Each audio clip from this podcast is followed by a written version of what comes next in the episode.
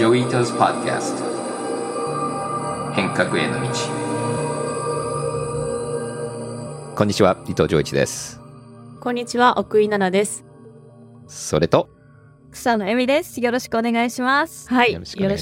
いします。というわけで今週はスペシャルゲストをお呼びしております。アーティストで起業家の草野絵美さんです。よろしくお願いします。よろしくお願いします。よろしくお願いします。はい。草野さんはですね、これまで何度か番組にご出演いただいていると思うんですけれども、最多のご出演とお聞きしましたが。はい。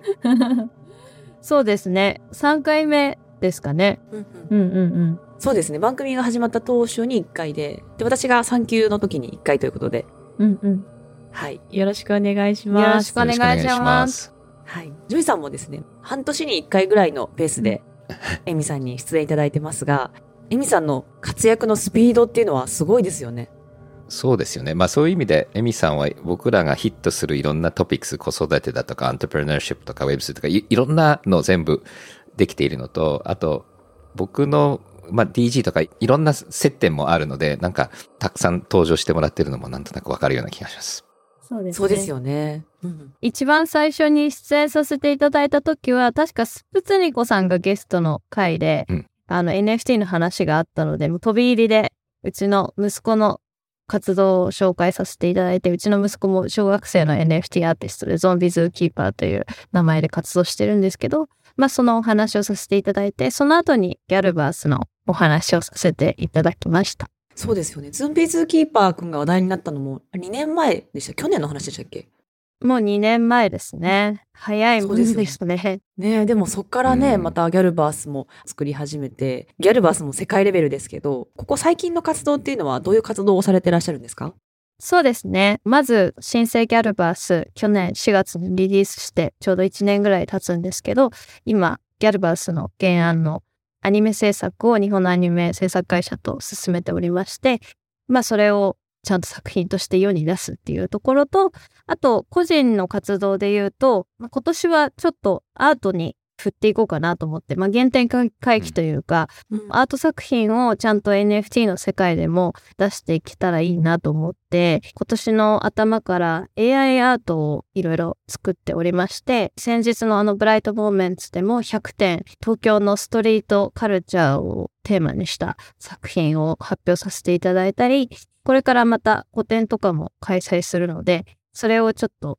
リアルでの展示と NFT 上での発表みたいなのを頑張っていけたらいいなと思ってます。なるほど。だからそういう意味で、なんかいろんな、だか前話した時も、やっぱり自分でやるだとまだ慎重だったけど、息子さんの NFT を、まあ、半分エクスペリメントでやって、うん、それがすごく当たっちゃったっていう感じで、うんうん、なんか今東京芸大で教えてたりしてると思うんだけども、そのやっぱり自分のアートっていうのがやっと本丸の草野さんのプロジェクトなような気がするんですけどね。そうですね。いや本当にちょっとくすぶってた時期もあったんですけど、なんかようやくその技術が、技術がっていうか、私はその絵がすごい上手いわけじゃなくて、なんかコンセプト作ったり、人を巻き込んで作品作るみたいなスタイルなんですけど、なんかそこに若干コンプレックスを感じていたんですけど、まあ Web3 になって、こうやって資金がこう集められるようになったり、今度生成 AI の技術がもう exponential にこう進化していって、うん、まあそのおかげで自分の見たいビジュアルを表現できるようになったので、本当に現代の技術によってエンパワーメントされて、自分のやりたいことがなんか一番できているなっていう感覚があります。うん、うんが何やってる時が一番楽しいですか？その、エミさんって起業家であり、そのまあアーティストであり、うん、で、まあシンガーでもあって、で、まあ、ママでもあって、なんかこういろんな顔があると思うんですけど、なんか一番楽しいことって何ですか？そうですね。まあでも、やっぱり妄想してる時とかが一番楽しいですね。まあなんかこんな世界があったら面白いかなとか、うん、まあでもインプットすることもすごく好きで、たくさん本を読んでるんですけど、まあ本読んでその中で出てきたこれからのテクノロジーがこうどう進化していくかっていうことと、まあ、自分の SF 的な考え方だったり、まあ、過去のフィクションからのアーカイブをつなぎ合わせる作業がすごい好きです。でも今最近はやっぱプロンプトを作ってる時が一番生き生きしてるとは思いますね。うん、そうですね。まさになんか、一度食事会エミさんと一緒に、はいあの、アテンドした食事会で、はいなんか、そこで、まあ、すごい官僚の方とか、企業の、誰もが知ってる企業のトップの方とか集まってる会で、なんか、エミさんのプロンプト作りに話ですごく盛り上がったんですけど、あの、その話ぜひしてもらってもいいですか？ああ、ぜひぜひ。あれはすごい大物ばかりの食事会で、すごく気遅れしてたんですけど、大人の方々はみんなその、チャット GPT 触ってみたけど、まだやっぱ間違ったこと言うよね、みたいなノリだったので、いやいや、それちょっと使い方違いますよ、みたいな話をさせていただいて、その場でチャット GPT を使って、なんか議論したんですよね。で、うんそれがすごく面白くて、皆さんなんかすごいワクワクしてくださったっていう印象が。そうですよね。うん。なんかその時に、うん。その会を取り締まってた人が、うんうん。そのなんで日本はイノベーションがこんなに起きてなくて、まあ30年前と比べて企業の時価総額ランキングも日本ってすごい遠のいたんだろうっていう話から、うんうん。その場でお偉いさんたちが議論してたんですけど、うんエミさんが、えじゃあチャット GPT に聞いたらいいじゃんって言ってくれて、そこからチャット GPT が、あ、じゃあイノベーションの種をその子供、うん子供から植え付けましょうっていうふうに提案されて、そのために何したらいいですかっていう壁打ちに対して、じゃあアニメ作ったらどうですかっていう回答に対して、エミさんがこういろんな AI のアプリを使って、なんかうんアニメ作ってくれたんですよね。あ、そうそうそう。そこまで落とし込んで、いろいろ盛り上がってたんですけど、まあ確かその、日本のイノベーションが起きない理由は何だろうっていう話をしてて、で、小一時間、ぱりその年功序列が、とか、いや、まあなんか高度経済成長の時はこうだったけど、みたいな話になったんだけど、それを手元でやってたら、じゃあ一応チャット GPT の回答も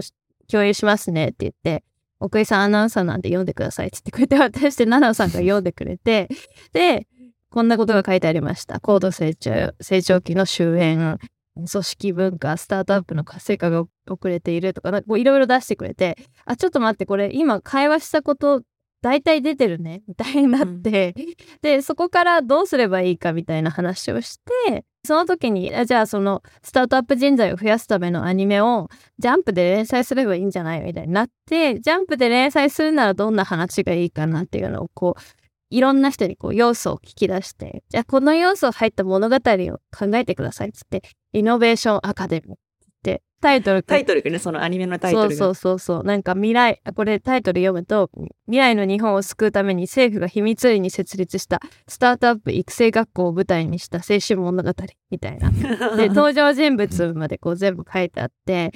まあ、やっぱり要素をもっと出さないと、すごい平凡なアイデアではあるんですよね。その平凡なアイデアを、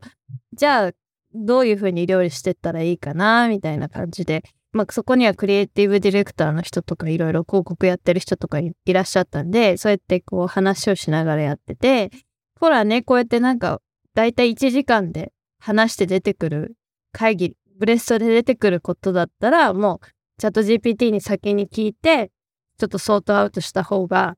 効率もいいでしょみたいな感じで。で、ビジュアルまで出してくれたんでね。それのポスターを作るミッドジャーニーのプロンプト書いてくださいって頼んで、で、ポスターまで書いてくれて、で、ポスターもなんかちょっと、じゃあディズニーチャンネルで全世界で放映するならどんな感じって言ったらちょっと、なんかインターナショナル系の映像になったり。なんでそこまでやってくれても、それは面白かったですね。いや、ほんと一つのなんかもう脚本までね、書いてくれて、タイトルそうそう。とフライヤーまで仕上がって、もう、これ、実行した方がいいなって思った。そこがすごい、ね、エミさんのその AI のその、横串に使ってるような感じと、あと実験、 experimental な感じがすごいいいなと思って、今月のテーマである、その子育てと AI と Web3 の関係ということで、まあ、うん。今日ゲストに提案させてもらったんですけれども、ジョイさんどうですかこの感じ？はい、すごくいいと思います。それで結構やっぱり子育てとか教育にどういうインパクトあるかって、やっぱりみんな悩んでるよね。うんもちろん学校とか企業もそうだし、親もそうだと思うので、この辺やっぱり使ってる人が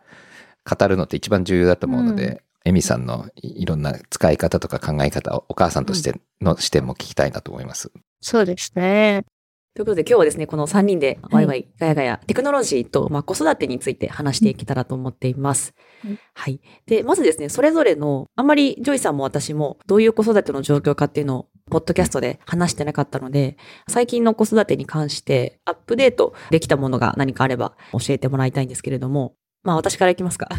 はい。私はですね、今現在子供0歳9ヶ月で保育園に通わせていて、で、あの、パートナーとは離れて暮らしているので、子供は基本的に私が見てるときはワンオペで、で、たまにもう仕事が忙しい週の時は実家に預けたり、向こうの地元に預けたりして、毎日たまに5日間とか会わない週もあるんですけど、子育てをする上では周りにすごい頼るようにしていて、なんか子供からしたら親だけで頑張ったっていうのは結構どうでもいいと思ってるので、すごく周りとテクノロジーに助けてもらうようにしています。はい。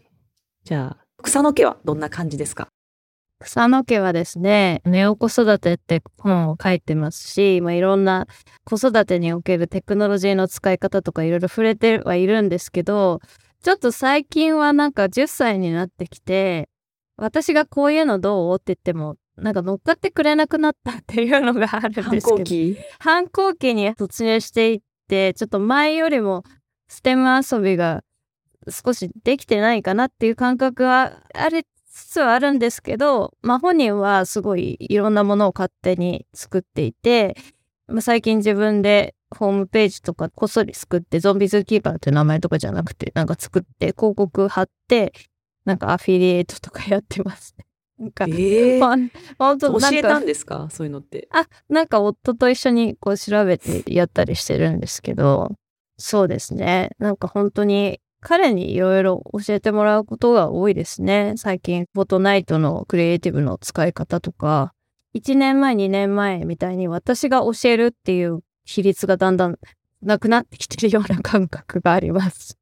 はい。いや、素晴らしい。ありがとうございます。では、伊藤家はどんな感じですか？はい。えっと、うちは今もうすぐ6歳の女の子がいて、そして、もともと僕も教育ととても複雑な関係性であんまり好きじゃなかったので、もともとかなりカスタマイズされた教育をしようと思ってたところ、彼女も自閉症スペクトラムなので、うん、今学校を作ってます、まあ。うまくいくと来年できるんだけども、これはかなり neurodiversity、脳の多様性を重視した、かなりカスタマイズされた子供たちがやりたい方法でなんか追っかけていく教育システムを今設計している最中なので、うんで、やっぱりテクノロジーからすると、一般の教育ではちょこちょこ使われてきてるんだけども、特にこう変わった学び方とか変わった子たちのためのテクノロジーっていうのは意外に進んでなくて、うん、で、その辺を今実は研究するチームも形成しているところなので、いろんなレイヤーでは興味あります。え、その学校ってニューロダイバーシティを学べるんですか？どう、どういう、うん、いや、ニューロダイバーシティを重視しているので、ニューロティピカル、普通のことあとはいろんな障害持ってる子とか、いろんな ADHD とか ASD の子たちも来れるハイブリッドな学校で、で、アメリカの Floortime という僕が一番好きな自閉症スペクトラム向けのこうセラピーの方法と、あとはイタリアのレッジュアミリアっていうプログレッシブ教育のシステムとかと、今ちょっとセサミストリートとも話してて、町の保育っていう学校の松本力月さんと一緒に今学校を作ってるところです。えー、ありがとうございます。すごい。うまくいくと来年にできるかもしれない。そうですね。一応予定は来年の9月です。なるほど、なるほど。いや、うちの子もぜひちょっと検討させてください。はい。一応予定は青山なので、近いです。近いですね。はい。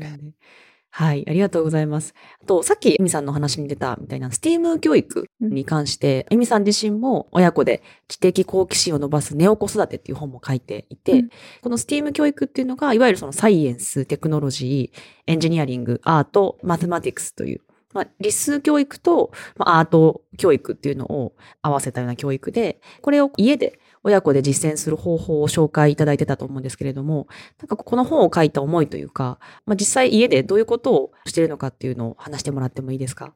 はい、ありがとうございます。そうですね。まあ、この本を書いた思いというと、なんかやっぱりすごく子育てを始めるようになってから、まあ、いろんな、なんか何年も前から変わってない常識だったり、自分的に思うことがあって、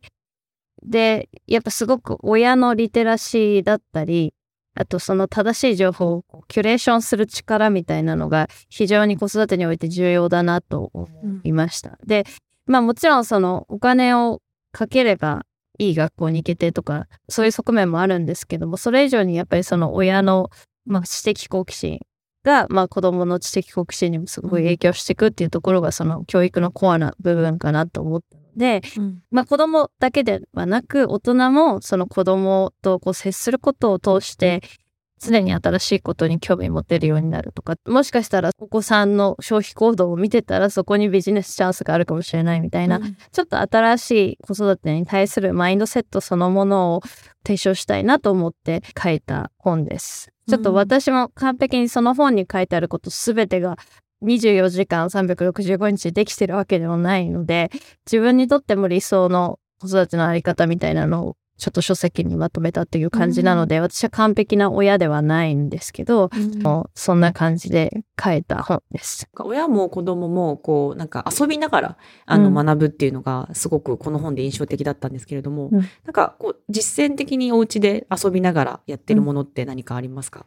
あ、そうですね。あの、まあ、特に4、5歳の時が一番面白い遊びをたくさんできた時期だったんですけど、働く細胞っていう漫画があって、まあ、そこに出てくるその菌とかなんかその白血球がどういうふうに病原菌が体に入ってきた時にどうやって機能してるかみたいな、だからそういうことが全て擬人化されて漫画になってるうんコンテンツがあるんですけど、まあ、そのはたらく細胞をこうみんなで見て、そこから自分でなんか粘菌を作ってみたりとか、あとはその、ジョイさんも共通の友人である片野くんっていう、まあ、生物学の研究者の男の子がいるんですけど、まあ彼に、まあビデオ電話でこうつなげて、まあ菌のこととかを一緒にディスカッションしたりとか、そういったことをさせてたり、あとはそのロボットアームを作ったりとか、まあ電子工作みたいなのは日常的に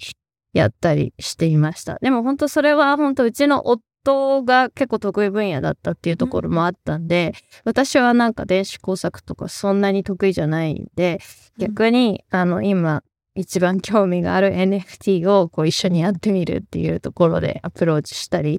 結構その親の得意分野でいろいろ貢献してみてもいいのかなと思いました。うんそうですよね。はい。ジョイさんはどんな、まあ、遊びというか、遊びを通した学びっていうのを家でやってるんですか？うん、うちは、まあ、一番好きなのはやっぱり走り回ったりジャンピングしたりとかしてることで、で、ちょっと前まで結構数字とかアルファベットとかそういうのが好きだったんだけども、最近やっとなんか音楽に興味持ってくれてるので、それも楽しいかなと思っ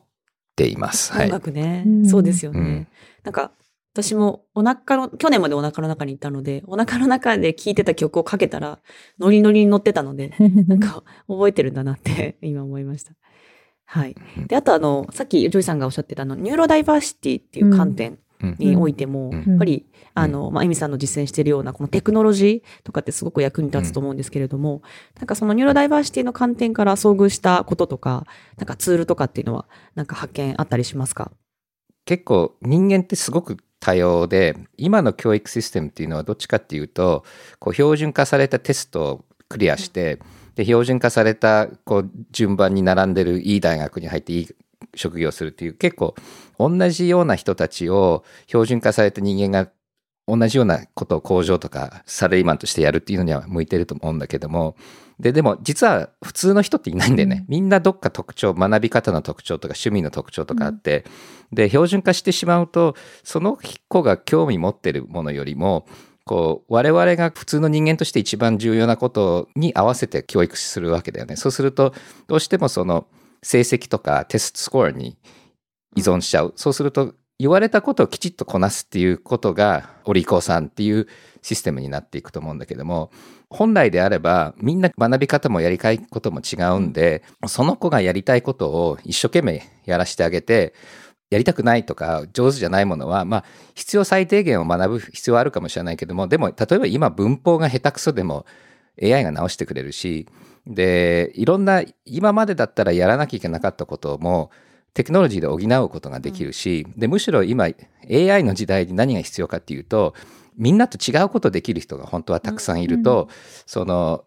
ベースがふあの厚くなるんだよね。だから例えば一昨年か何になるのかな？バークリーの大学で喋れない男の子が2人卒業できたんだよね。あのタイプしてそれで昔だったら喋れない子が大学なんか卒業できなかったわけなんだけどもやっぱりそれはもうテクノロジーで補うことができるのでで彼らは逆にすごく優れてるところはあったんですよね。だからそういう意味で言うとでもちろん優れてない人たちもテクノロジーによって社会参加もできるし優れてる人は優れてるところを一生懸命やって弱いところを補うということができてでそうすると何が必要かっていうと自分がやりたいことが強くあって内在的な動機があることがすごく重要で確かこの間見たデータで47%の自閉症残って自殺をしようとするんだよね。で、75%の子は自殺を検討するって言っていて、で、結局普通の子を作ろうとする社会で普通の子じゃないとやっぱりハッピーになれないし、でもそういう人たちをこう排除する社会っていうのがあるので、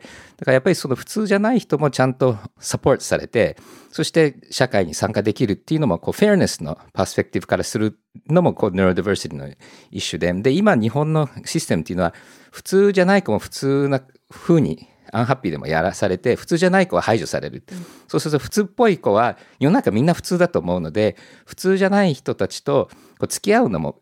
こうケーパビリティして持ってないので、うん、でだからまあいろんな面で僕はネロディバーシティ重要ででテクノロジーっていうのはその多様性をすごくサポートできる本来であればシステムなんだけどもでも逆に今テクノロジーってどういうふうに使ってるかっていうと知らないうちに差別にしてるのよね。だから例えばその今 AI で、あの人のインタビューする AI とかできてるんだけども、目線合わせないっていうことは trustworthy じゃない、信用できないっていうこうシグナルだとか AI がこう学んでいくわけだけどもでも実は自閉症の子は直接目見えなかったりするわけなので、だからそういうちょっと変わってる人たちっていうのも、まあ、下手するとテクノロジーでもっともっと排除される社会っていうのもできると思うので、まあ、いろんなテクノロジーのデザインの中でもこのニューロディバーシティ D&I の一部だと思うんだけども、ただ D&I にも含まれてるけどもこれは特に学校でいろんな人たちがだから僕も今回ハイブリッドスクールにしたのは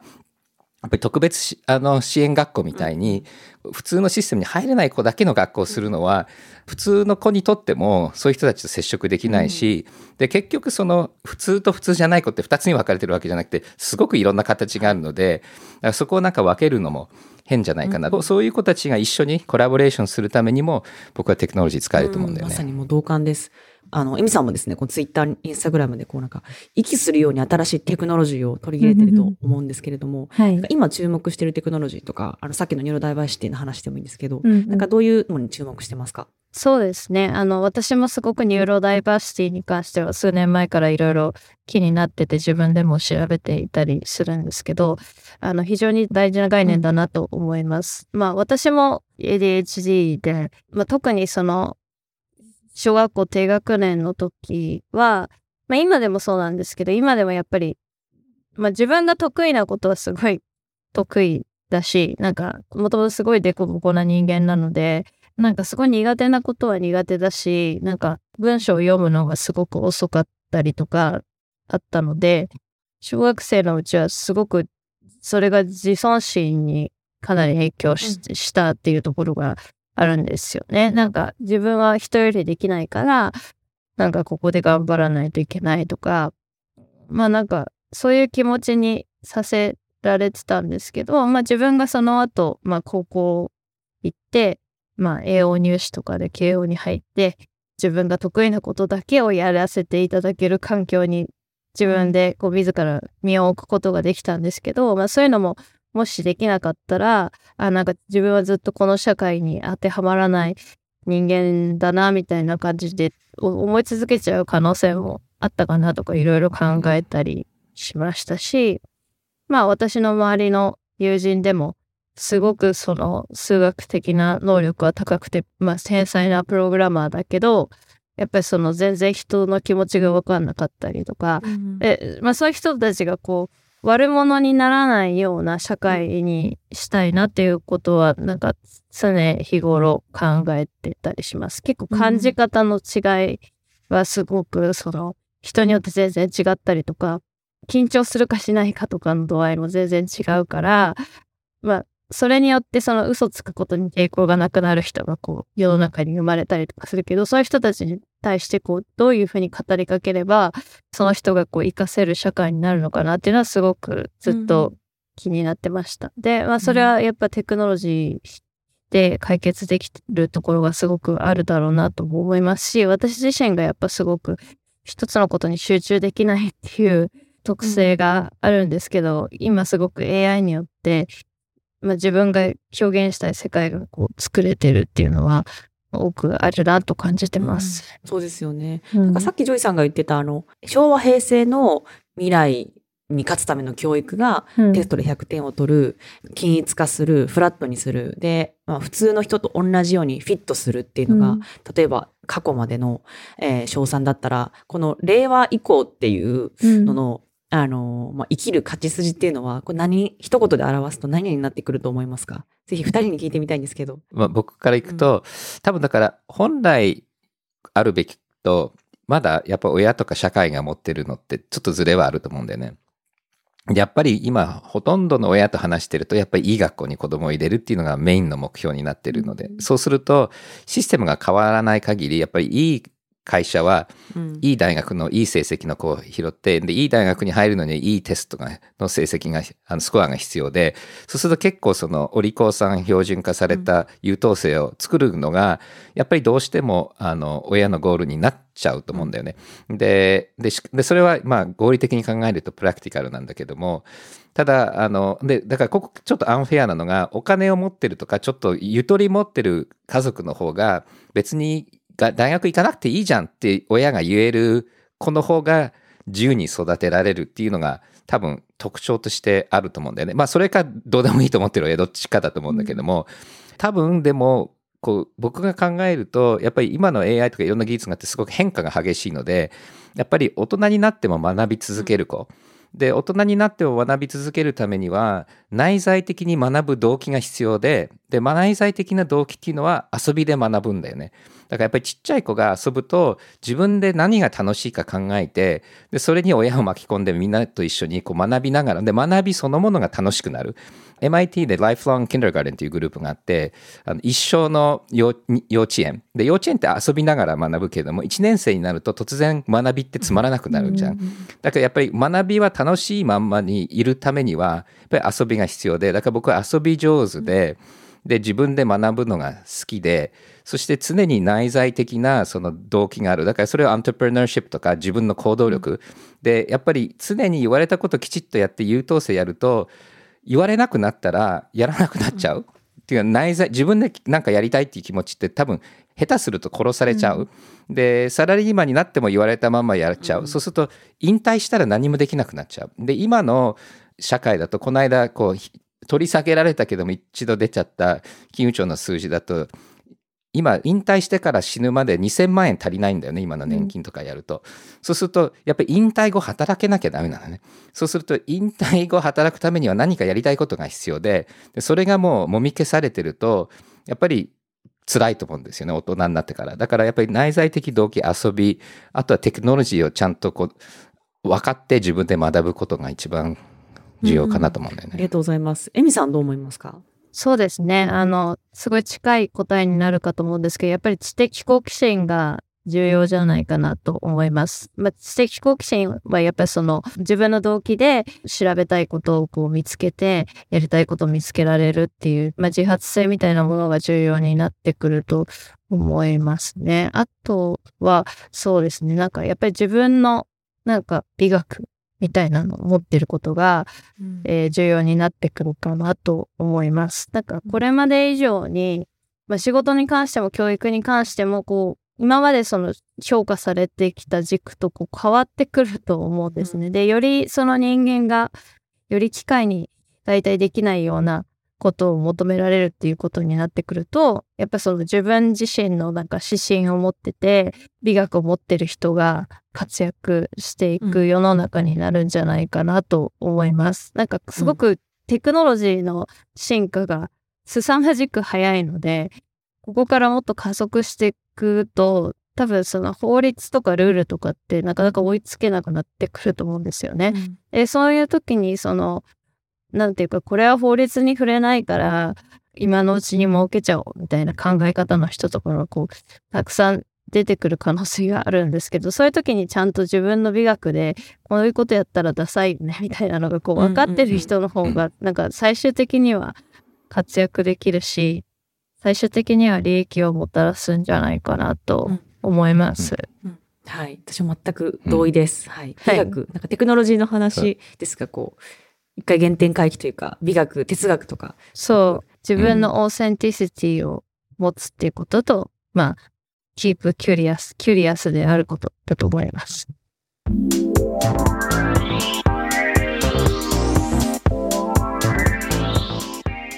で今日のゲストのえー草野絵美さんも参加された、えー、 Bright Moments、えージョイさんも参加されたんですよね。いかがでしたか？はい、私も参加しました。ブライトモーメンツ結構面白いイベントで、アーティストの NFT をリアルでミントして、そしてその体験と NFT が一つの新しいフォームになっていて、今まで NFT やってないアーティストとかも参加してるんだけども、で、これが、まあ、いろんな都市で、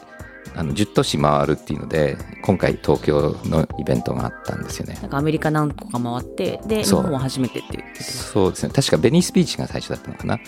で、まあ、今回あの今まででも一番盛り上がったって言われていてで僕もうちのデジタルガレージで一部をホストしたので結構仲良くなったんだけども僕もずっとプロファイルに使ってる NFT のアーティスト河合スカルさんっていうのがいるんだけども彼とお正月のプロジェクトとして4カ所に行くとミントをもらえる、まあ、スタンプラリーみたいな感じで NFT を発行してそれ4つとも集めたらレジェンダリーの NFT をもらうっていうプロジェクトをやってでそこからザ・ゲームっていうなんかゲームにしたんだけども、まあ、僕らは今回のブライトモーメンツでコラボレーションまたしてでここはミッションが2つあって1つは恵比寿のクリプトバーとでもう1個はデジタルガレージのブライトモーメンツの会場に行くと NFT2 つ取れてそれが両方取るとミッション A でであとはカワイスカルの T シャツ着てる人たちが持ってるタグを彼らのブライトモーメンツのイベントで見つけてタップすると NFT がもらえてでこれ全部もらえると特別の NFT をもらえるというコラボレーションしてで前回お正月のやつ4つとも取ったレジェンダリーの人たちだとこのミッション B T シャツのとこだけやればこの特別な NFT もらえるっていう100個のエディションだったんだけどもちょっと面白かったのはお正月のこの4点回るっていうのは100個のうち5個は4つとも取ったっていうすごい数字だったんだけども今回は全部の4つの種類の NFT を取った人は26人しかなかったんでお正月の時の方がもっとみんな暇だったのかな。なんかそっちの方がアクティビティが多かったのでだから26個は今回のトレジャーハントで発行されたんだけども残りをどうやって配るかっていうと今までのレジェンダリー NFT もらった人たちの中から25人をピックして抽選で配ってでそれに残ったやつを0.03イースであの売りに出そうっていうことなのでもし興味がある人がいればツイッターでのあのアナウンスを見てくださいカワイスカルのツイッターみたいです。そう可愛いスカルと僕のツイッターで出しますのでぜひはい。はいぜひ、えー興味のある皆さんは、えー、2人のツイッターチェックしてみてください。はいありがとうございますはい。で、ここでですね、リスナーさんからお便りがと届いてますので、えーぜひ、エミさんもお付き合いいただきたいと思っています。じゃあまず最初のお便りは、カフカさんからです。えー5月のテーマが、テクノロジー×子育てとのことでお便りを書いてみました。私は教員免許を持っています。えー将来子育てをしていく中でデジタルネイティブに育ってほしいという気持ちはあるのですが、えー具体的にどういったものから入っていけばいいかというところがつかみきれていません。子供がテクノロジーに触れる入り口としてどんなものが適しているのか、もしくは入りやすいと思いますか？はい、二人のご意見をお聞きしたいです。デジタルネイティブに育ってほしいって書いてありますけど、絶対デジタルネイティブには育育つと思います。あのブロックしなければ。ブロックまあ、ブロックしても育っちゃうのかな。うん。多分僕はまずその子が好きなものを追っかければいいと思うんだよね。で YouTube にハマって YouTube を通じていろんなものを学ぶ子もいるしでだから一つ僕重要だと思うのがゲームにしても YouTube にしても、まあ、マインクラフトもちろんそうなんだけどもこう使い方だと思うんだよね。うんいいギルドに入ったり面白い YouTube 見ればすごくいい方向に行くので、で結構これあのアメリカでもうちの妹もリサーチしてたんだけどもやっぱりスクリーンタイムを制限してあの親がすごく厳しくすると親が見てないとこで親に反発するためにデジタルのツールを使うっていう子が出てくるので。そうすると、親と敵対関係になると、親が嫌がるものをあえて積極的に使う。で、そうすると親とのコミュニケーションも悪くなるし、あとは逆になんかこう悪そうなとこに行っちゃう子が多くて、で、逆に親と一緒に、だから親もやるっていうことがすごく重要だと思うんだよね。だから親が興味持ってると子供も興味持つ可能性もあるし、やっぱりあとはその友達同士、面白い使い方をしてる友達の間のこう遊び、peer learning もあるので、だからやっぱりコミュニティを作ったり、あの親も一緒に見て、ツールはその子が好きなものがあればそこの中でどうやってこう学びにつなげるかっていうのであんまり表面だけこうなんか教育ソフトみたいにやる必要は僕なくて、うん、あのゲームの中でも学びっていうのは作れると思うんだよね。うんうん、エミさんのとこ今あの、まあ、いわゆるなんかプチ反抗期じゃないですか。そうです、ね、そういう時はどうしたらいいんですかね？なんかこれをしなさいテクノロジーに触れなさいっていうのもう多分ダメじゃないですか。そうですね。もうなんか信じてうちもスクリーンタイムもちょっと設けてないですね。もう、あの、宿題や、やることやったら、まあ、いくらでも見ていいよ、みたいなスタンスで、ある程度、親が妥協しないといけないかなっていうのはあります。ただ、その、一緒に何かハマるみたいなのは、すごくその、関係を築く上でもすごく大事になっていくので、子供がどうしてもゲームやめない、テレビもずっと見てるみたいになってたら、一緒に親も見てみて、どんなとこに興味があったの？って言って話してみるとか、なんかそうやっていくのがいいんじゃないかなと思います。で、私自身も子供の頃すごいアニメ見てて、でもそのアニメたくさん見せたおかげでギャルバスとか作れてるわけなので、うん、お子さんが興味持ってる部分があるとしたら、そこはなんでここは興味あるんだろうっていう分解する作業を親がこうなんかサポートしてあげるぐらいのスタンスが一番いいかなと思ってます。でさっきエミさんが言ってた authenticity って僕これ 2way で、やっぱり親が authentic なのが必要だと思うんだよね、だから結構他の子とか見てても本当にその子が興味持ってが好きなアニメのことを本当に自分も好きだと、うんすごい反応してくれるんだよね。でも嘘だとすぐバレるし、で、本当にその子と同じ共通した趣味にはまると、逆に何か言うと聞いてくれるんだよね。で、結構ね、これあの、いろんなリサーチでも出てるんだけども、親じゃない人が多いんだよね。だから、こう、有名なテンポ・グランデンっていう自閉症の人もそうだし、結構ノーベル賞学者のこと見てても、親じゃない人が、その子がハマってるものに興味持ってくれて、で、メンターみたいになって、で、その子が人がいろんなことを言うと聞いてくれるんだよね。で、うちの妹がやった実験でもやっぱりゲームの、やっぱりすごく上手な人のメンターに子供を入れると、そのメンターが結構ビッグブラザーみたいな感じになってくれるので、うん、だからやっぱりその反抗期の子がすごく興味持ってるものに、こう、入っていけると、あの、接続できるっていうのも。で、だから、エミさんが言ってるように、一緒に見て自分はハマれるのが多分ベストだけども、うん、その次は、他にハマってる人をこう持ってくるっていうのはありだと思うんだよね。いや、おっしゃる通り。うちもね、あの、たまに自分の娘を全く血のつながってない人に預けたりとかも、もちろん 信頼関係があった上で預けるんですけど、それも結構、親の言ってること、その他に広げるって意味で、なんか、預けて、あの、親じゃない人、親戚でもない人に刺激を もらうみたいな、そういうのはすごくこれからも大事にしていこうと思っているので、なんかまさにその、うちの親も言ってることが3年後全く別のことになってるっていうこともあり得る。ってかそうだと思うので、なんか私はすごいなんか親が思ってることと全く別のことをしてくれたら、なんか成功したなって思うように してます。うん、はい。二人の意見大賛成です。はい。で、続いて、ベイビーベルーガさんからのお便りです。えー、こんにちは。ぜひ二人にお聞きしたいことがあります。えー、私は現在4歳の娘を育てているのですが、彼女の得意分野や才能を見つけて伸ばすことがなかなか難しいと感じています。もちろん、チャット GPT からの一般的なアドバイスも参考にはできますが、実際の経験から得られるヒントやインスピレーションが欲しいです。皆さんのお子さんはまだ小さいと思いますが、ご自身が育ってきた経験、これまでの子育て経験や周囲から聞いた話などを踏まえて、子供の個性や才能を見抜き、伸ばしていくためのいいアプローチがあれば教えてほしいです。うんはい。まゆみさんもね、ゾンビーズキーパックを生み出したプロデューサーですけれども。いやいや、もっと、もっとなんかロングターンに考えるといいと思いますよ。なんか、やっぱそのね、卓球の、なんか、すごい世界チャンピオンみたいな人が 急に目の前に現れるとかそういうことじゃないと思うので、なんかほ、本当に子供の興味って、なんか、まあ、その一つのことにすごい集中するタイプの子もいれば、もうなんか飽きちゃって次、飽きちゃって次って子も全然いると思うし、まあそういう時期もあると思うし、ゾンビザキーパーも、なんかま、もう最近はドット絵を描いてなくて、ドット絵じゃないものを描いてて、で、NFT に出してみるっていう話をしても、まあちょっとこの作品は出したくないかなとか、うん、なんか、まあその、その時その時でこうやりたいことって結構変わっていってるので、長い目で見て、なんか彼女が今なんか何が好きなのかなっていうところをこう紐解いてあげて、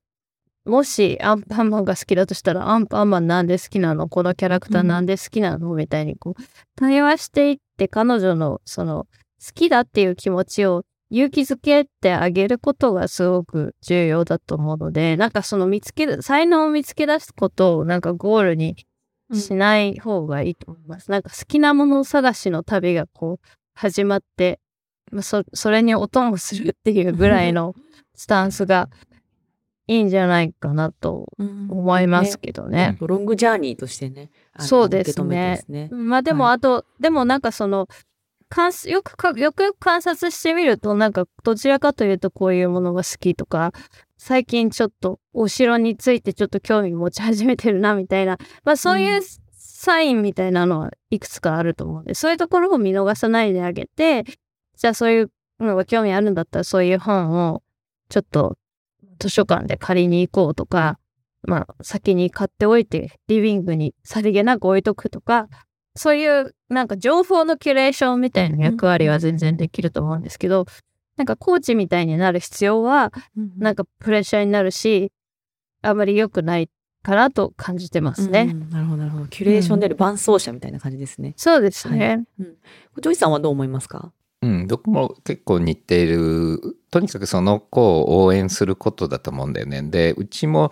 妹と僕って全然違って、妹は学校がうまくてずっと straight A まうんてんで、なんかハーバード行って、スタンフォードで PhD 取ってみたいな、2つ取っちゃって、で、僕はもうすぐ落ちこぼれて、すぐ秋っぽくて、保育園からもう来なくてもいいって言われたんだけども、あの、でも、あの、うちの親は2人とも、こう自分の学び方を応援してくれて、で、僕も特にそんなスキルとかタレントっていうのはあんまりなかったと思うし、ただなんかちょっと変わったアプローチをしてて、で、で常に多分二人とも愛されてたと思うし、どっちの方が正しいっていうのは全然ジャッジしなかったので、だから一番重要な自分の文脈とか経験とかを子供に押し付けないっていうのがすごく重要だと思うんだよね。で、で、多分やっぱり子供が安心しないと学びもできないし、やっぱりサポートされてるっていう気持ちってすごく愛されてサポートされてる。で、やっぱり自分のこう気持ち感情的なこう発達ができる限りうまくいくことによって次の学びとかタレントとか出てくるのでただ自分のこう精神的な状況が悪くなっちゃったらいくら talented でも後でこう破綻してしまうのでで親はやっぱりそこを支えるのはすごく僕重要なんじゃないかなと思う、うん、精神的な支えですよね。うん、うん、得意分野もそのね、すっごいわかりやすい得意分野と、そうでない得意分野みたいなのあるし、ジョイさんは誰もがこう才能がある人だって分かってますけど、その、なんかその、ここがすごいみたいなのが多分、超スポーツできる人とかよりはなんか分かりづらかったと思うけど、でもその個性を大切にされてたからこそ、今すごくジョイさんらしく活躍できてるっていうのがありましたね。はい、ありがとうございます。はい、番組ではお便りを引き続き募集しています。テクノロジーと子育てに関する話題であれば何でも構いません。番組詳細欄に記載されたリンクよりお寄せください。お便りを採用させていただいた方には変革コミュニティへご招待します。はい、では今週は以上となります。はい、エミさん、突然オファーさせてもらって ごご登場いただきましたが、はい、いかがでしたか？あ、すごく楽しかったです。大好きなお二人と、まあ、いつまでも話してたいなと思いました。はい、またぜひお願いします。はい、ありがとうございました。はい、ありがとうございました。はい、お願いします。